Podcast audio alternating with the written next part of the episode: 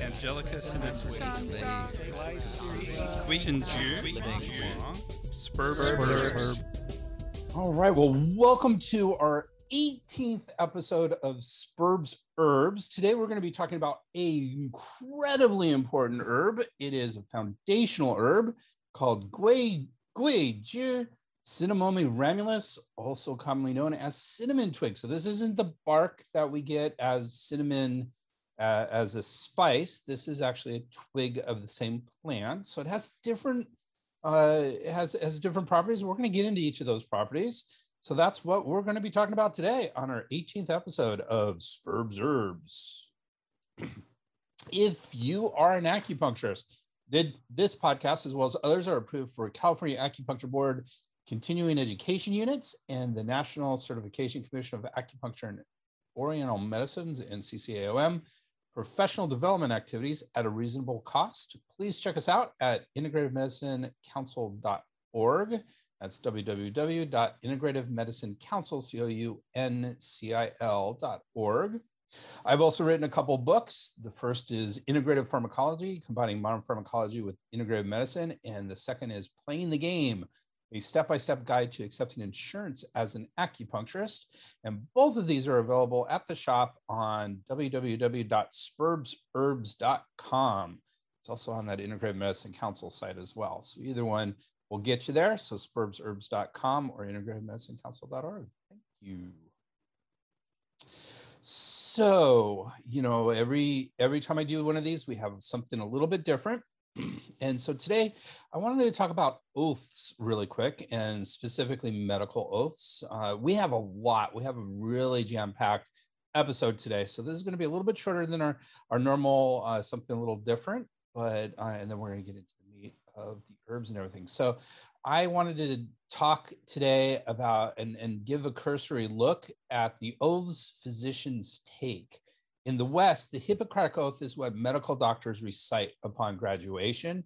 In actuality, is often a version of the original oath. It's it's it's changed a little bit. That does not include the Greek gods, though. In my medical school, we did cite the original oath, and so we did we did pledge to the original Greek gods.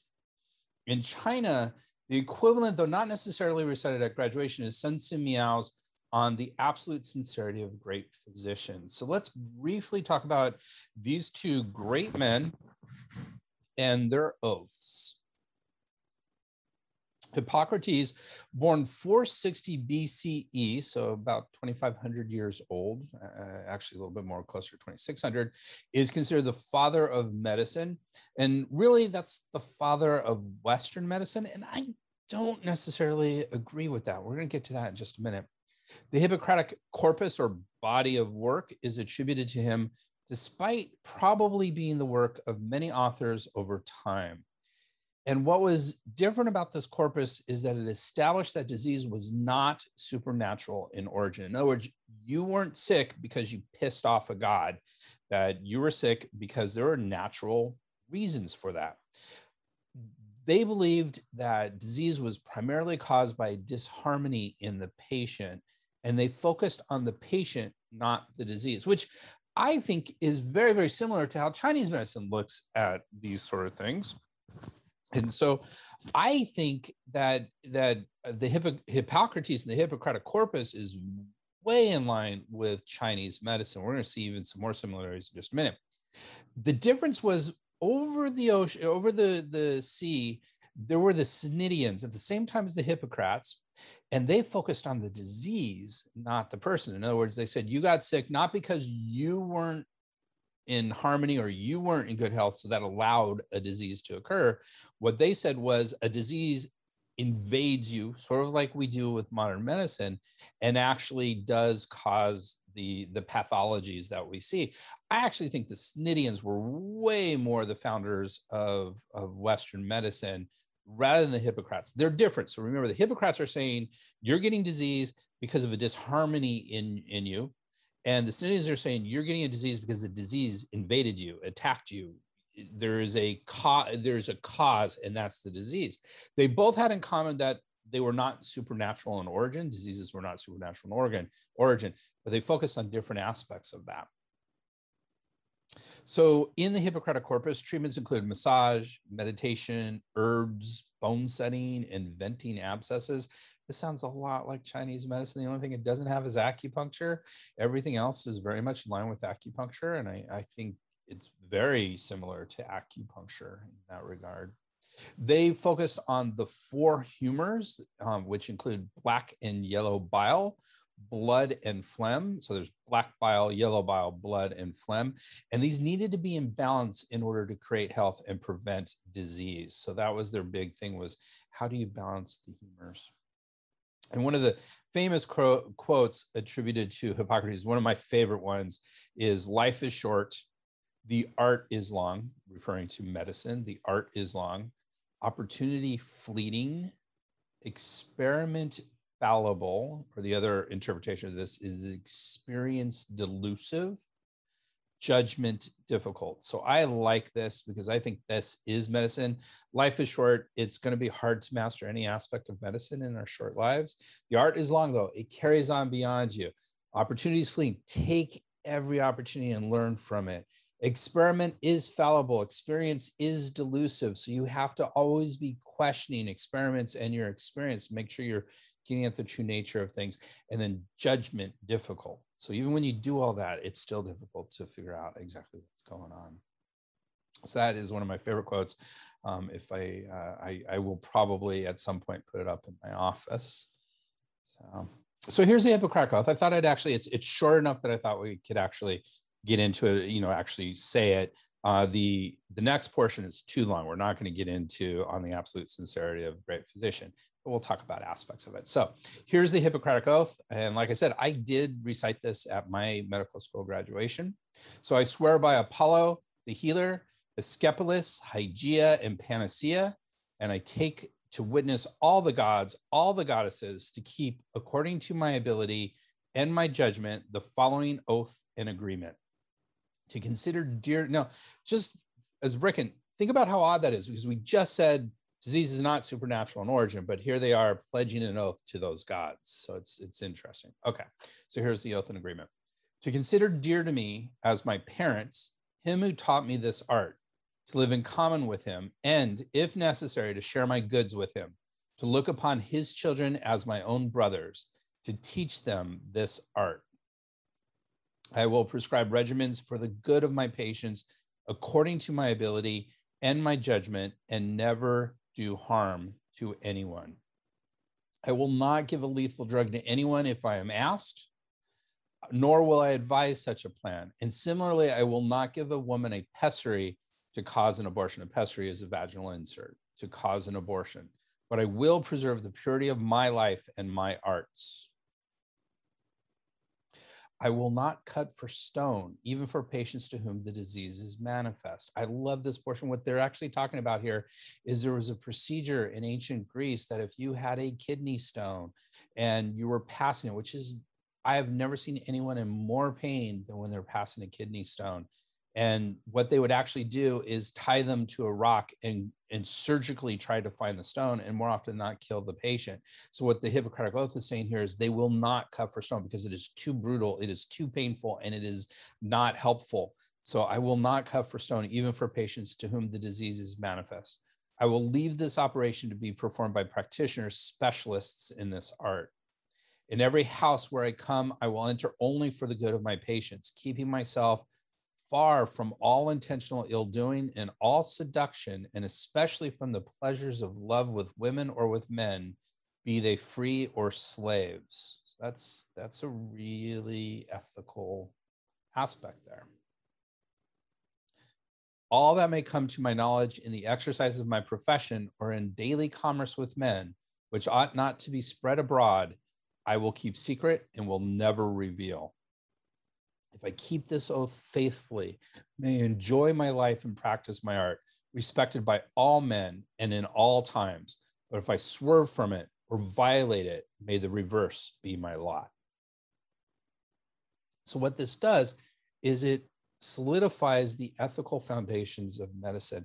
And this is why I think um, if you want to say that Hippocrates is the father of medical ethics, I'm all for it, the, at least in the West. This was foundational for medical ethics. And it's the reason why I think he was and is considered the father of medicine, not because of his thoughts about disease, but because what this oath did is is basically say as a doctor at this point in greece what would happen is doctors would go to different towns and they'd hang out their shingle and then people would come to them. And then as soon as someone died or there was a mistake made they would take their shingle and go to the next town.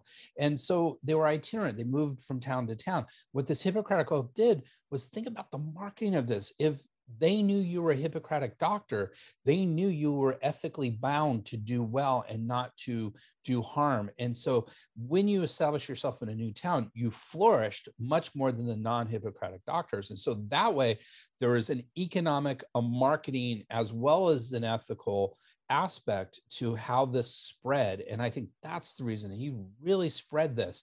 Um, from the economic side of things, from the marketing side of things. And I think that's really important to kind of keep in mind with this Hippocratic Oath. And as I said, this is still done today in medical schools, or at least a version of it in all medical schools. And so this is still super foundational to the practice of medicine, at least in the West. So let's go to the East.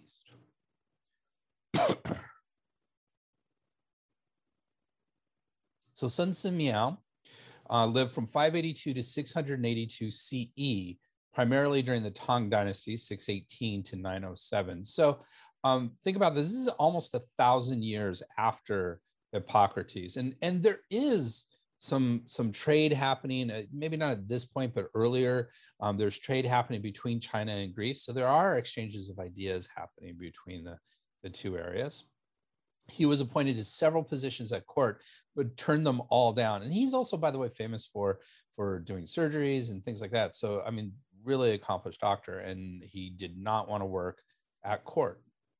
The chinese quote unquote chinese hippocratic oath is sun si miao's on the absolute sincerity of great physicians. And it was designed to protect patients and give advice about professionalism. Very similar sort of advice so lots of Confucian influences in this in this on the absolute sincerity of of a great physician. Uh, basically, these Confucian influences, some of them include like a moral life means less illness. So the more moral you are, the healthier you are. And in, in some ways, that makes a, a, lot of sense, but in a direct way, it doesn't. Uh, thorough education and rigorous conscientiousness, the very Confucian, Confucian, Confucius are all about education. And so there's a heavy emphasis on education and educating yourself. And It includes the ideas of compassion or shu and humanity or ren and other virtues. So these are very Confucian virtues, but it wasn't just Confucian. Sun Simiao is sort of an amalgam and the and includes the basic values and concepts of this time period, which were a combination of Taoism, Confucianism, and Buddhism. Um, Confucianism certainly had probably the bigger sway out of those three. Uh, and Sun Miao's uh, has that, but also has a lot of uh, Taoism, Buddhism aspects into it as well.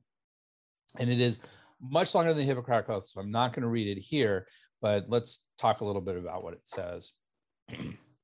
it talks about the importance of proper diagnosis and treatment, proper study, so there's that education, proper disposition. What disposition should the physician be in while trying to help? Compassion, lots of compassion. Again, that's a basic value of Confucianism. Having a clear mind and a dignified appearance, and developing an attitude of goodwill. That attitude of goodwill is probably a little Buddhism thrown in there. So that's a lot of Buddhism is, is, Buddhism is like it's not your actions, it's your thoughts that are important. So you have to have good thoughts. Um, uh, you can't have bad thoughts, do good actions, and expect everything to be fine. It's your thoughts are the issue. That's sort of a Buddhist sort of aspect. A great physician should not gossip, pay attention to status, wealth, whether a person is attractive, a friend, or an enemy. Act hastily, rely on one's superiority, keep their reputation in mind, be talkative. So don't talk too much, provocative. That's not me. I talk all the time, as you can see provocative, make fun of others, raise these are things you shouldn't be doing. Make fun of others, raise one's voice, decide over right and wrong or discuss other people or their business. So in a lot of ways, it sounds similar. And in a lot of ways, you can really see the Confucian and Taoist and, and especially Buddhist thought wrapped into it. So it's it's a lot longer. I don't have it here, but definitely something to look up and take a look at if you're interested in that. So that's Sun Simiao's on the absolute sincerity of great physicians. So that was a brief overview of two oaths that are important in, in medicine. And uh, that was about about right time. So let's get into what we're talking about today, which is Guizhi. So that is the the thing. The species is Cinnamomum cassia presl, P-R-E-S-L. That's the cultivar. Sometimes you'll see Cinnamomum cassia verum, which means true. Um, in the literature, I saw that several times, but as I, I looked this up, presl was the one. And sometimes I saw a period after presl, sometimes I didn't. And so I don't know if that's short for something else. I tried to find that out, couldn't. Uh, so that is the species we're talking about. There are lots of species of cinnamon and they have very different constituents to them, but this is the species that we're talking about with this particular herb. Comes from the family Lauraceae. We're going to talk about that family in just a minute. The medical part, medicinal part that we're talking about right now is the twig. So it's cinnamon twig. So remember, we're talking about Cinnamomum ramulus. Ramulus does mean twig, and so in in Latin. So its English translation of Guizhi is simply cinnamon or cassia twig. It's just the species and twig. So, uh, so zhi means uh, twig. So you'll see that in some other herbs. Uh, so there you go.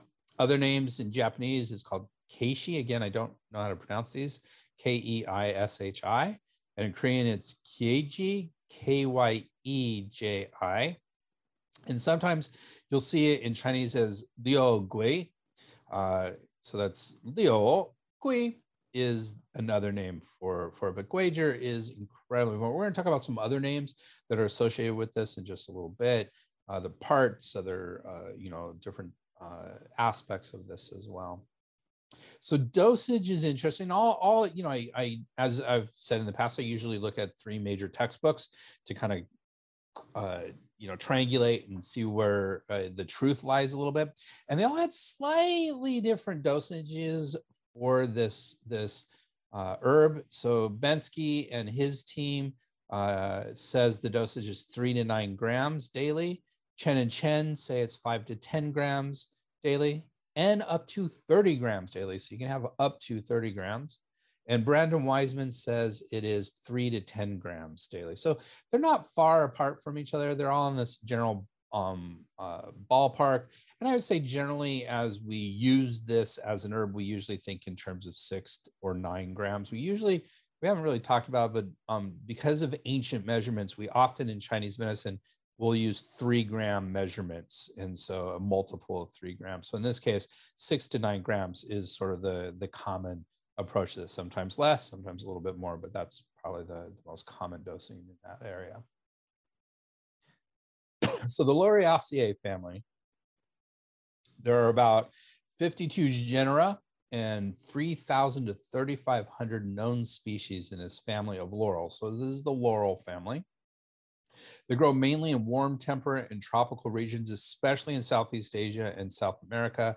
So cinnamon, if you're not familiar with it, there's uh, there's you know this is from China for the most part. Uh, Vietnamese cinnamon is is really big. Indonesian cinnamon is also very big. So um, we see a lot, and those are slightly different species. So a lot are in that Southeast Asia sort of aspect. It includes deciduous and evergreen trees and shrubs. In general, the fruits are drupes, which are one-seeded fleshy fruits with a thin, hard layer resembling one-seeded berries.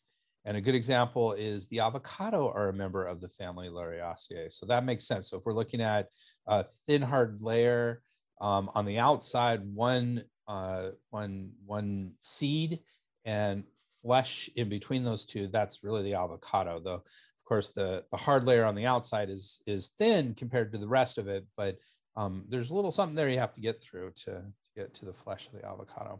So that's the Lauraceae family. So back to Guizhi. So the category, um, again, each of these three books have, I think they're translating the same thing, but they translated it a little differently. And I think that's useful for us kind of flesh out this. So the category that this herb is included in Bensky is called a warm acrid herb. Uh, the, the category is warm acrid herbs that release the exterior. Chen and Chen state it is a wind cold releasing herb. So same thing, but it looks at the other aspect. This is the the herb itself treats wind cold as a, and the Bensky is saying it is a warm spicy herb. Brand, uh, Brand and Wiseman classified as a warm, acrid, exterior releasing medicinal. So very similar to Bensky, but slightly different verbiage. It is all agree it is acrid or spicy, sweet, and warm, and enters the heart, the lung, and the bladder channels. Good quality are young twigs without leaves or withered parts. Bensky and Chen Chen both agree the original source for this herb is the Shennong Ben Jing, the divine husbandman's classic of the Materia Medica in the second century CE. We talk about this a lot. It is the first existing book that we have. There may have been other books, but this is the one that's still existing book on single herbs and uh, about second century CE. So a lot of our herbs are more important or foundational herbs are going to be in this in this book. And so that's the Shennong Ben Cao Jing. I believe I have I've had a, a, a uh, Spurbs Herbs on Shennong and the Ben Cao Jing. So look in our past catalog and see if that's in there if you're interested in more about the Shennong Ben Cao Jing. So what does this do? And again, the three books are similar but slightly different and i think in those differences we can learn a lot so according to bensky and his team um, has many Chinese medical actions, including releases the exterior and assists the yang, warms and unblocks the channels and collaterals, warms the yang and transforms thin mucus, assists the heart yang and unblocks the yang qi of the chest, warms the channels, vessels, and collaterals, warms the middle and directs turbid yin downwards. That's dampness is, you know, similar to dampness. They say key characteristics of this herb is that it is light and warm, releases the muscle layer. We're going to talk a little bit more about that in just a minute. Unblocks yang qi and warms the middles. These are sort of technical language, but you know what we get from this is it's very good if you have uh, an exterior attack. So wind cold, we talked a lot about winds and wind colds in our last couple episodes. You can look back on that. It's also very good for unblocking the channels and collaterals. It's really good for getting things moving. So if there's some stagnation or some blockages, or again, we're gonna get a little bit more into that. It can be very useful for that as well.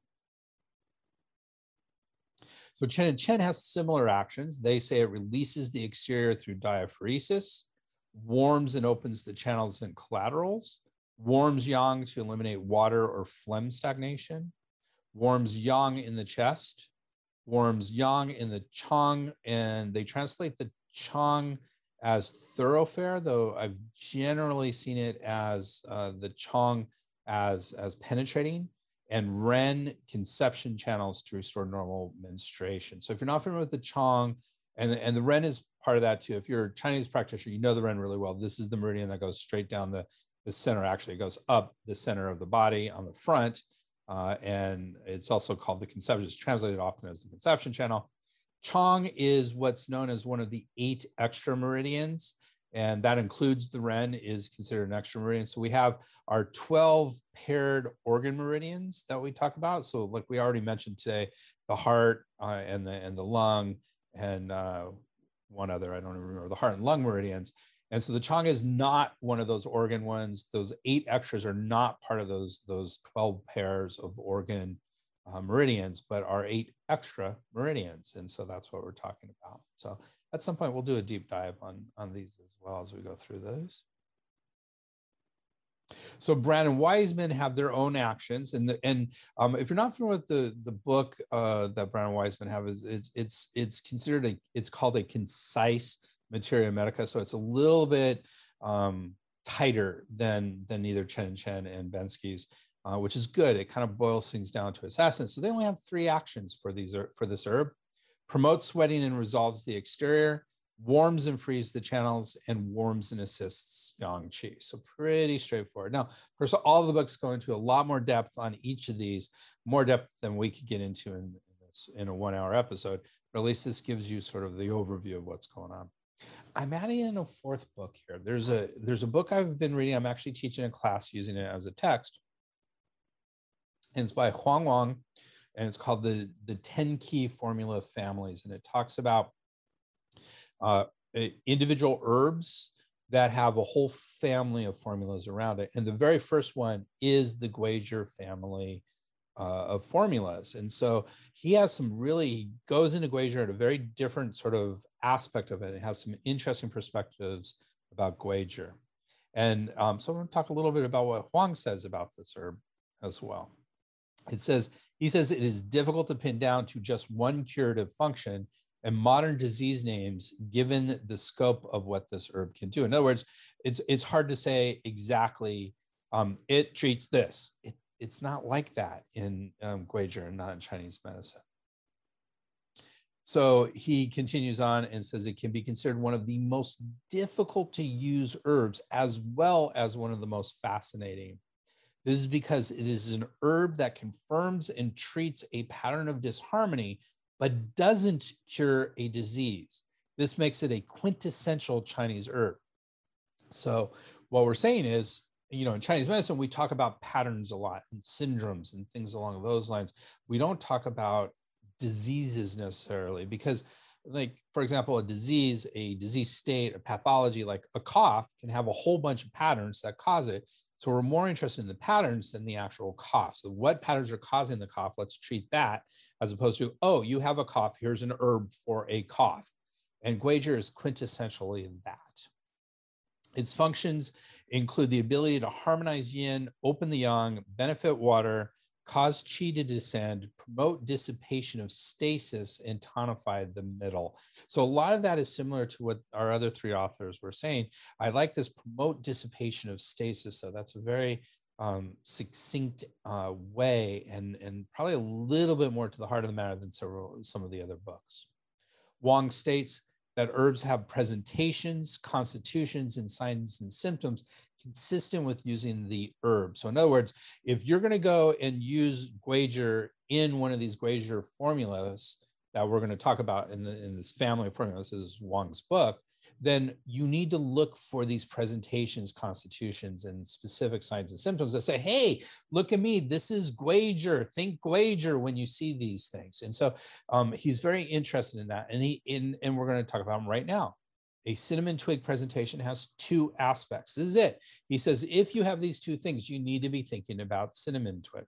One, fever or a subjective feeling of fever, sweats easily, even to the point of spontaneous sweating, aversion to wind, sensitivity to cold, and joint pain. So if you have these things, or most of them are predominantly you have these things, then you this is step one. You should be thinking about cinnamon twig as an herb to use. The fever that they talk about here, so remember I said fever or subjective feeling of fever. This fever in the presentation is a low grade fever, or even just a subjective sense of fever accompanied by sweating, aversion to wind, and fear of cold. So number two, this is the second aspect. I don't know why I have three fingers up. Two uh, is a subjective feeling of upward movement or pulsations in the abdomen, palpitations, being easily startled, feeling flushed, and insomnia. So these are things to look for in this in this case too. And this this subjective feeling of upward movement or pulsations in the abdomen is a very strange thing. It's a very Chinese thing. You've never heard any descriptions of that in a Western sense. So that is is uh, something to kind of keep in mind. As soon as you see that, you want to think, hey, maybe cinnamon twig is a possibility here. so while examining the patient, it is common for the abdomen and palms to be relatively moist. A feeling in the abdomen of something moving upward is known as ben tun, or running piglet, or qi ju, struts above the navels. Those are the Chinese terms for that. And uh, running piglet is definitely something we, we talk a lot about in Chinese medicine. And uh, this is a potentially great herb for that, potentially. There are others.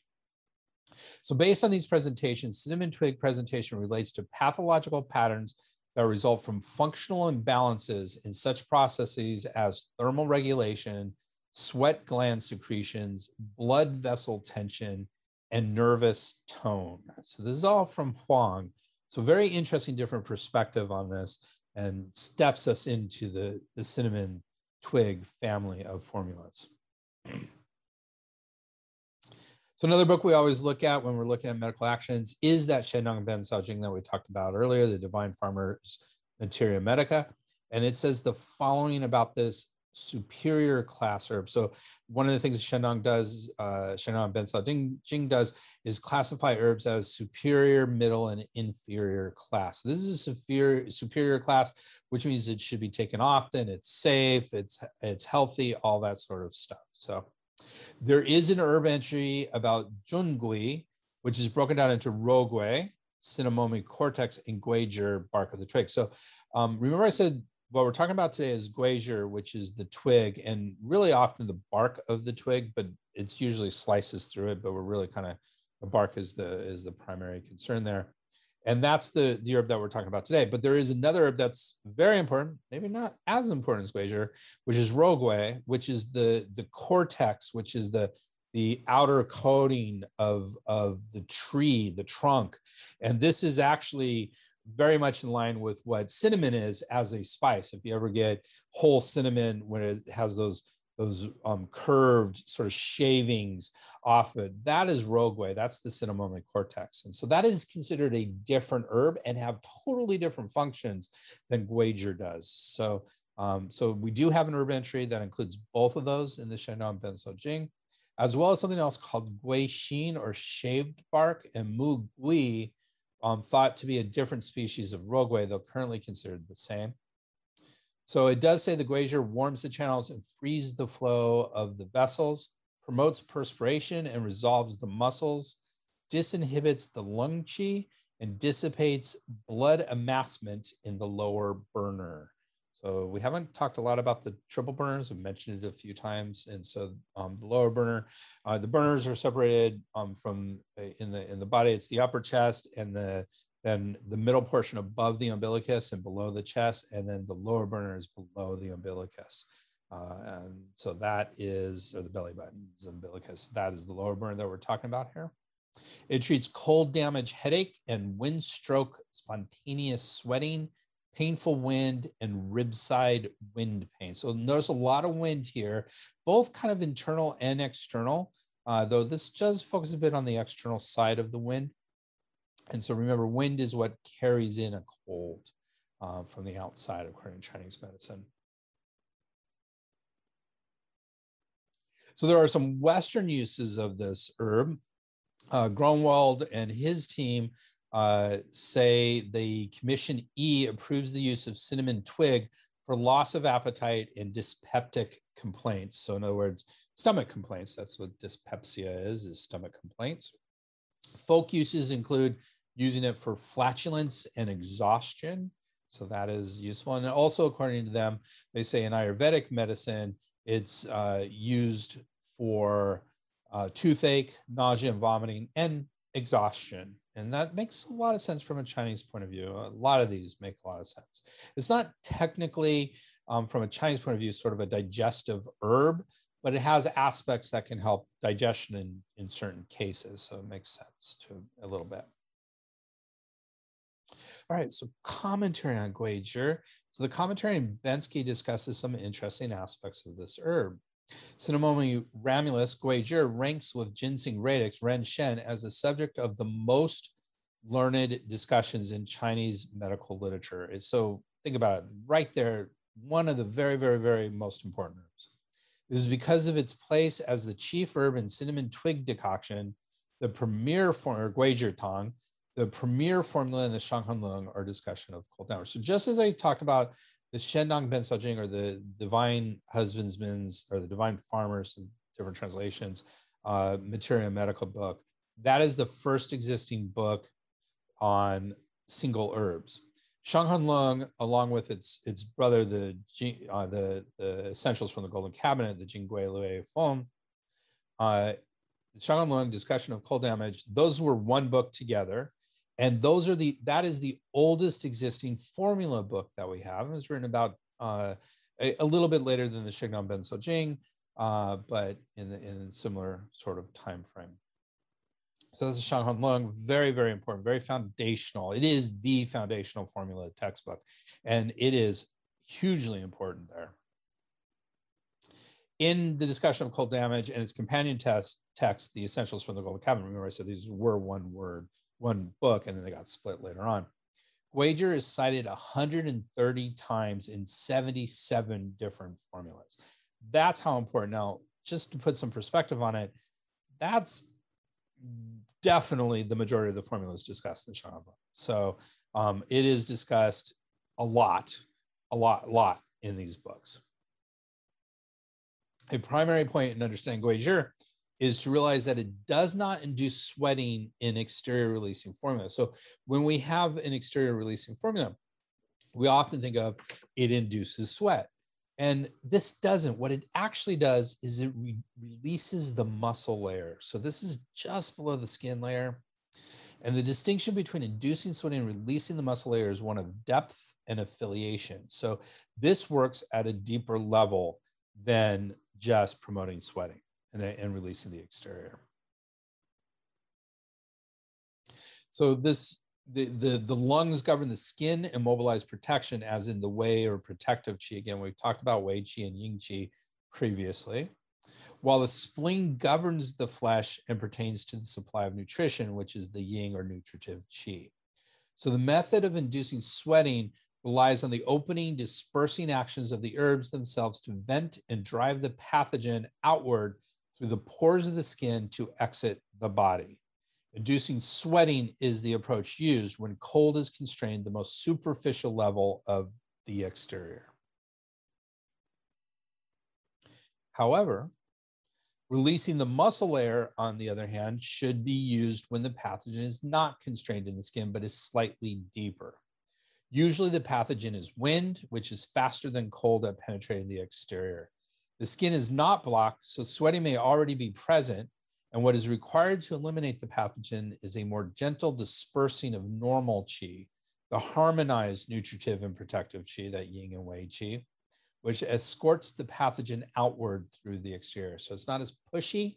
And um, because we don't want to push too much in that normal qi because then we scatter our normal qi. So it's kind of like opening it up. It's like escorting. Come on, come out right here. This is where you want to go.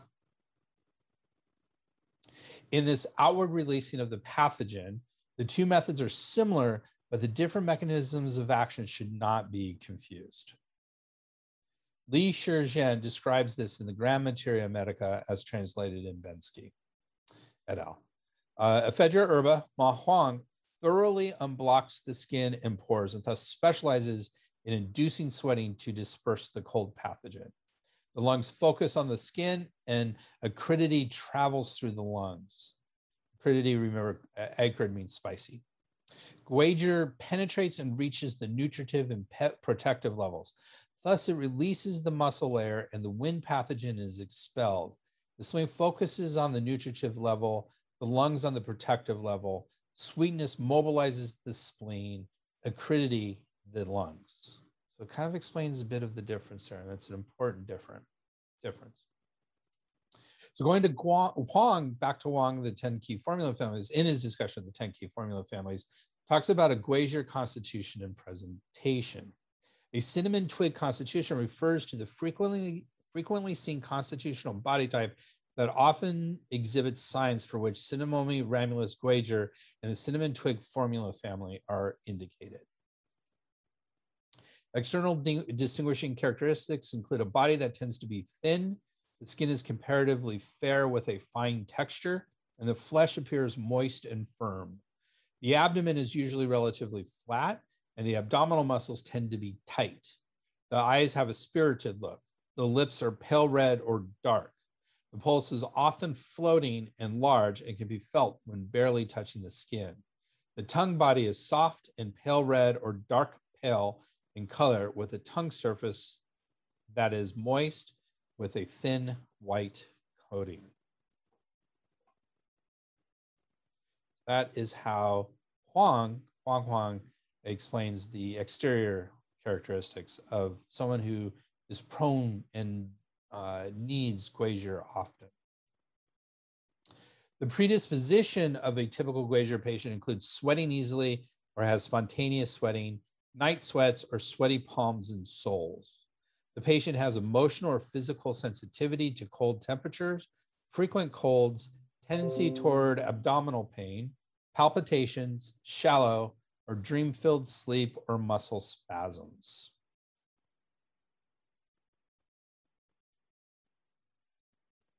There are lots, uh, so that's Huang Huang's uh, commentary on Guizhi as well. So a little bit different perspective.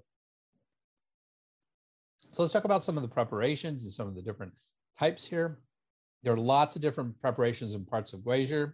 So Nen Guizhi uh, is tender cinnamon twigs are the young twig tips and have highly desirable, rich, heavy aroma. Guizhi Jian, uh, cinnamon twig points, also known as Guizhi Xiao, uh, Xiao, excuse me, Xiao, cinnamon twig tips, are popular because of their aroma and greater capacity to unblock the blood vessels and disperse when cold. Most appropriate to formulas similar to Guizhi Fuling Wan or cinnamon twig and poria pill. Guizhi Mu, Guizhi Mu, cinnamon twig wood are cinnamon twigs with the bark removed, soaked, sliced, and then dried. And this is weaker at mobilizing the exterior and releasing the muscle air and inducing sweating, but it is stronger in warming the channels and unblocking the collaterals. Chao, guizhi, or dry fried cinnamon twig are where the twigs are fried or baked to a deep golden color with small scorched spots. This reduces its acrid dispersing action, but increases its warm unblocking properties. This may be useful for treating wind cold with sweating in older or weaker parent patients for whom a milder sweat inducing action is indicated. We have, finally, we have zhi gui zhi or mi zhi gui zhi, which is prepared or honey prepared cinnamon twigs and they are dry fried or stir fried or baked with honey until deep golden in color. Dry frying increases the herb's warm yang qi tonifying action while reducing its acrid dispersing properties. And this method is preferred when guizhi is used to support the middle burner, as in minor construct the middle decoction or xiaojian zhongtang. Xiaojian zhongtang. All right, that's our preparations. Let's talk a little bit about combinations. There are some really, Bensky discusses several common and important, actually, I would say foundational combinations with Guizhi. So one of those and, and super common and is in Guizhi Tang is with Bai Shao or Peony radix alba. So this is white peony. One affects the, the qi, Guizhi, and the other the blood, Bai Shao. One disperses, the other restrains. One is moving, the other is still. So Guizhi has a rising or floating nature.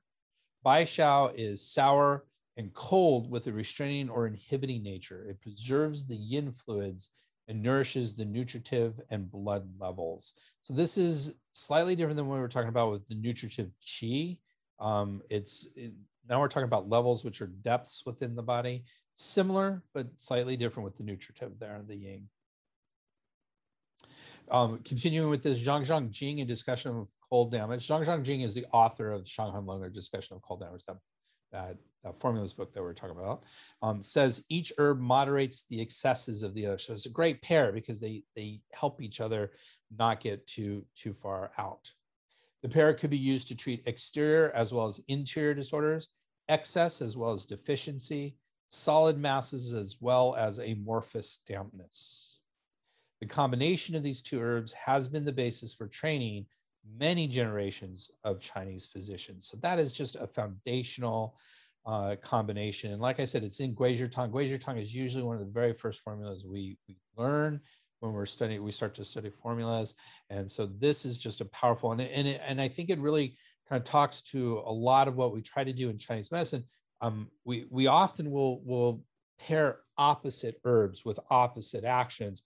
And the idea behind that is the body will do what it needs to do given both options is sort of the idea behind it.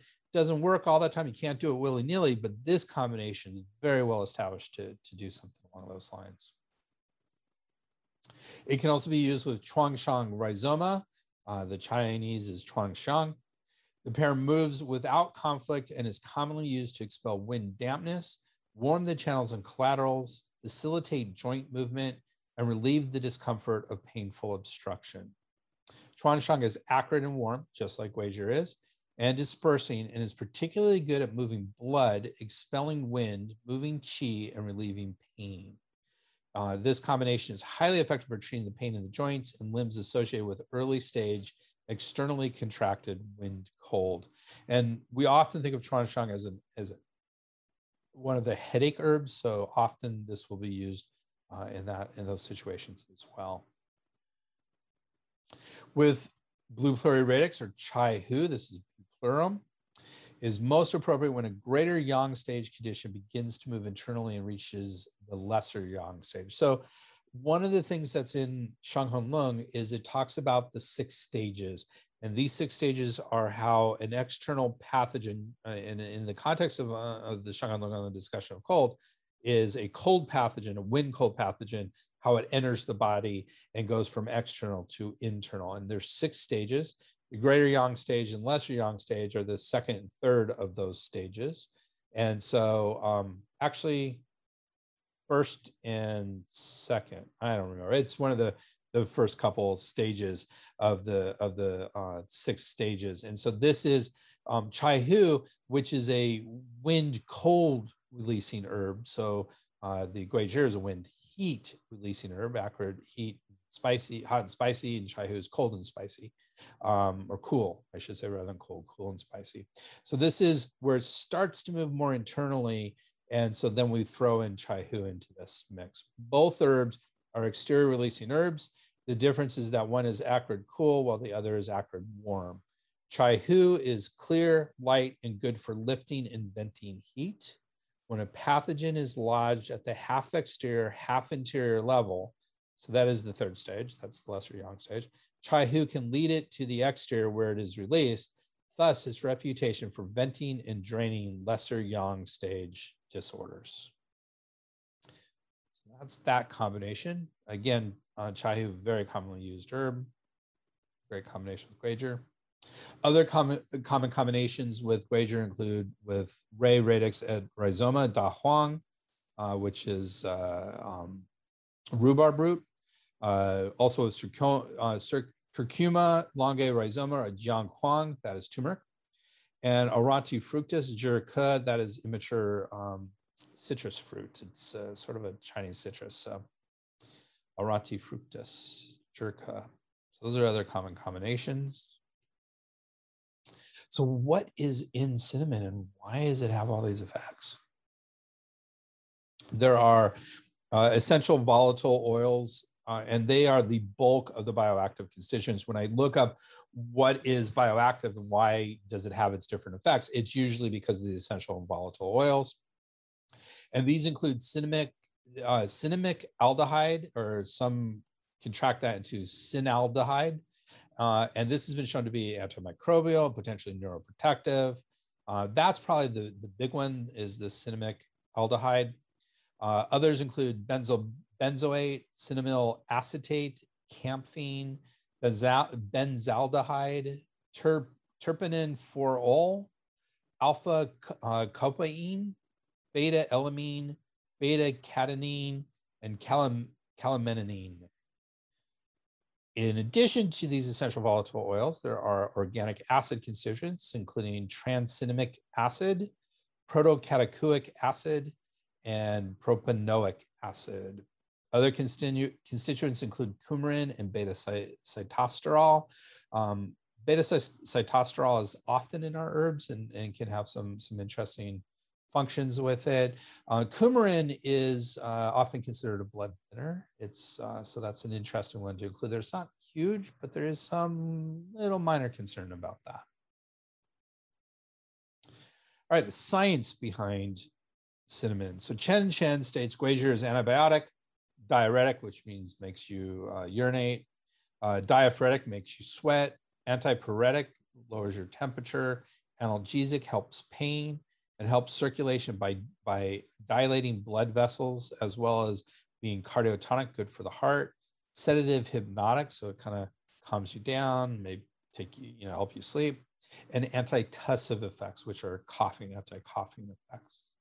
They continue to list some Chinese studies showing positive effects in treating frostbite, facial numbness, hypotension, and arthritis. Um, all of these were, were small Chinese clinical studies, except for the one on hypotension, which had 117 subjects, still relatively small, but more in the realm of statistical uh, goodness. Uh, in general, I they were Chinese studies. I can't get them in English. Uh, they so I don't know exactly what they say, but I, they're small. They're not super. You know, I I wouldn't use any of these as support for any of the of the stuff. So it's interesting that these are the the aspects uh, of this of this herb, but I wouldn't take any of them as gospel at this point, based on that evidence. There was a review article from Rao and his team or her team, I think, lists several potential benefits of cinnamon without differentiating between twig and bark. So this is one of the issues we have when I look at the studies is they will say cinnamomum cassia. They will not distinguish necessarily not all of them, some do, but most don't, between twig and bark. But they're going to have a lot of the same constituents, but they may not be in the same percentages. They may not, you know, some may have a lot more, some may have a lot less. So it's difficult to to really pin this down. But uh, they say that it uh, that cinnamomum uh, cassia includes uh, antioxidant activity, and so that helps. You know, the antioxidant is good for oxidants. It's it's helpful. Uh, probably not considered today as helpful as it may have been 10 or 15 years ago, but still useful. Anti-inflammatory, anti-diabetic, so helpful for diabetes, antimicrobial, so that's that antibiotic. It's good for type. They, they talked about fungi as well as viruses and bacteria. Uh, anti-cancer and helpful for the cardiovascular system, which is one of those things the FDA has said you can kind of say that, that it, it can support the cardiovascular system with cinnamon and potentially positive effects for Parkinson's disease and Alzheimer's diseases. So uh, that's interesting. This paper seemed to be more a list of potentially positive effects of cinnamon and not a systematic review. Most evidence cited were a couple of studies, and often they were animal studies. So again, I didn't get a great sense from this review article. I'm not necessarily buying all these things. I think there's evidence to show that that these effects happen. I'm just not sure I, the evidence is not definitive. I do not think it's very strong at this point. I think it's interesting. I think we need to do a lot more research to see if these are it, but I, I wouldn't say any of these are, are particularly strong evidence for these effects. Muhammad and uh, Dewettinck had similar conclusions with similar limitations of the evidence. This was a few years after the other one. Uh, the other one was uh, Oh no, it was actually a year before. The other one was 2018? This is 2017. And these conclusions include anti-inflammatory, anti-diabetic, anti-tumor. So they don't say anti-cancer; they say anti-tumor, which um, is an interesting thing to think about. And digestive system protection has all those. But again, it was not strong evidence. It was not a systematic review. So I don't I don't put this in on highly regarded evidence. I think it's all interesting. I think it's it, it's going in an interesting direction. I just want to see more evidence. Now let's talk about interactions, drug herb interactions. Chen uh, says Guizhi has a diuretic effect that may lead to increased elimination of water and or electrolytes. So diuresis means more promotion of urination. Caution should be employed when using with diuretic drugs. So he was the only one. It kind of came across as more of a of a of an expert opinion as opposed to having any force of evidence behind it, any research evidence. So take it with a grain of salt. No other obvious interactions were found. However, Rougui was found to uh, be a strong inhibitor of cytochrome P452C9 and 3A4. Um, I talk a lot about cytochrome P450 when I when I talk about drug herb interactions. I have whole courses on that. Um, just suffice to say that that is a target for drug herb interactions, especially on cytochrome P453A4, where um, that enzyme is used for about to to metabolize about 60% of the drugs out on the market. So if there's something going on with 3A4 that can affect a lot of different potential drugs. But again, this is Rougui, not Guizhi. so we have to take it with a grain of salt. Um, but we can also say that a lot of what's in Rougui should be in Guizhi. So kind of, um, I'd be concerned about interactions with this. So if I had a drug that needed a lot of uh, cyclone P453A4, I might be cautious about adding this herb into that, that mixture. Gardner and McGuffin, um, who are the, uh, what is it, the American Herb Producers Association. They have a really good book uh, on, on safety, really. It's a safety book and say it is an A interaction class, meaning no clinically relevant interactions are expected. So there's some potential here, but I don't think it's a strong potential. So concerns about this drug. So according to Bensky and his teams, uh, they say this herb is contraindicated in cases of warm heat, pathogen disease, yin deficiency with heat signs, and heat in the blood with vomiting. So in other words, you know, let's be cautious with heat on this. Uh, during pregnancy or in cases of excessive menstruation, use only in doses of six grams or less, preferably the dry fried cinnamon twigs. The, its use is also discouraged where there are signs of pathogenic in general. They say large overdoses can occur, resulting in, uh, in dizziness and uh, uh, tense, dry, or burning sensation in the eyes, cough, thirst, oliguria. Oliguria is uh, is uh, uh, urination, not enough urination, too little urination, or a burning sensation during urination. And they say allergic reactions are possible, so we do need to be careful. People can be allergic to this. That's Bensky's take. Brandon Rice, uh, Brandon Wise, uh, Brand and Wiseman agrees, saying it is contraindicated in internal repletion heat patterns, yin vacuity with effulgent fire or full fire, and frenetic movement of hot blood. So again, careful with heat. And it, they also say use with care in pregnancy. So that is a theme that kind of comes up as the pregnancy thing.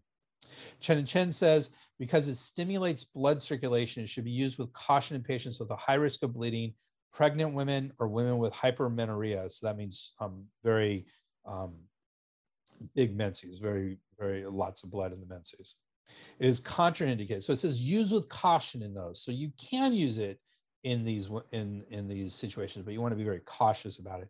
It is contraindicated. So it says don't use in patients with febrile disorders, which is interesting because febrile disorder is exactly what we're treating. So you got to be careful um, yang excess related to yin deficiency, heat in the blood, or other heat dominant disorders. And I think when they're saying it's contraindicated febrile disorders, what they're really saying is internal febrile disorders. If you have that external attack that's causing that low grade fever, that's fine. Um, it's just that florid, big, internal sort of internal fever. So uh, in the six stages, that Yang Ming fever, this isn't a good one for it. And Gardner and McGuffin agree it should be contraindicated during pregnancy, except under the supervision of a healthcare practitioner.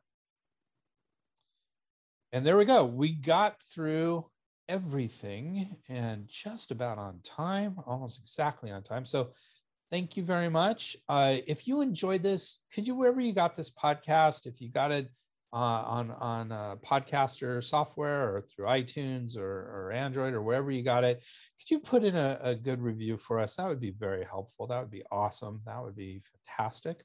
Also, if you go to spurbsherbs.com, uh, when you when you buy from Amazon, please use the banner ad on the homepage. Like I, you know, I, it gives me a few pennies. I haven't made any money off of this, so it'd be nice uh, if you could do that and help uh, help support this so I can continue to do it, we really appreciate that as we're going along. You can always get in touch with me at drgreg at spurbsherbs.com. That's my email. And at our website, www.spurbsherbs.com. I'm happy to respond and get back to you. It may take me a little uh, while at some point, but appreciate it and always get in contact with me. We do have, as usual, a good size bibliography on this. We got a good two pager here. And of course, if you're not seeing this on the screen, you can always get it at spurbsherbs.com. I post them at spurbsherbs, so you have a good resource. And yeah. Spurobserves. The proceeding was presented by Dr. Greg Sperber. We would like to thank Janelle for all her support and everybody else who contributed to this program. Janelle. Timothy Thompson. Dobbins, Rogers. Campbell,